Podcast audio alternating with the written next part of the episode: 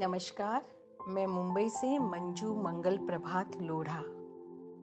आज की मेरी कविता, काश ऐसा हो जाए। ये मैंने पिछले वर्ष, जब मैं लंदन में थी, सर्दियों का मौसम था, तब मैंने ये लिखी थी।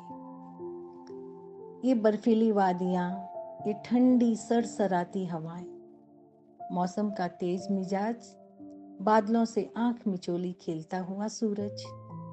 चार बजे घोर अंधेरा, अंधेरे को चीर चाँद का बाहर निकलना।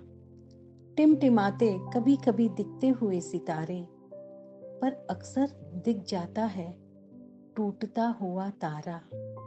कहते हैं, टूटते तारे को देखकर जो मांगो, वो पूरा होता है।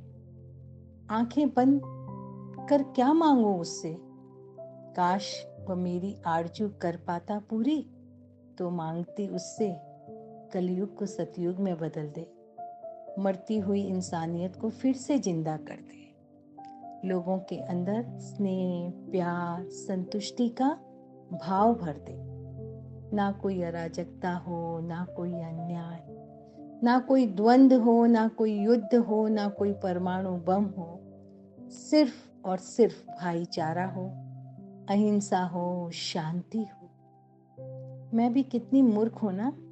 पत्थर में फूल उगाना चाहती हूँ, धरती और आकाश को मिलाना चाहती हूँ, रेगिस्तान को नकलिस्तान में बदलना चाहती हूँ।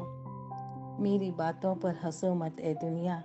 मैं कुछ ऐसी ही हूँ। इस धरती के कण कण को प्रेम की धारा से सींचना चाहती हूँ। आप भी बन जाओ ऐसे ही। ऐसी ही करो कामना। आने वाली पीढ़ी में भरो यही भावना। तब एक दिन ऐसा आएगा ये सब आरज़ू सच हो जाएगी। मरुभूमि के बीचों बीच कल्प वृक्ष उग आएगा। मरुभूमि के बीचों बीच कल्प वृक्ष उग जाएगा। कल्प वृक्ष उग जाएगा। नमस्कार।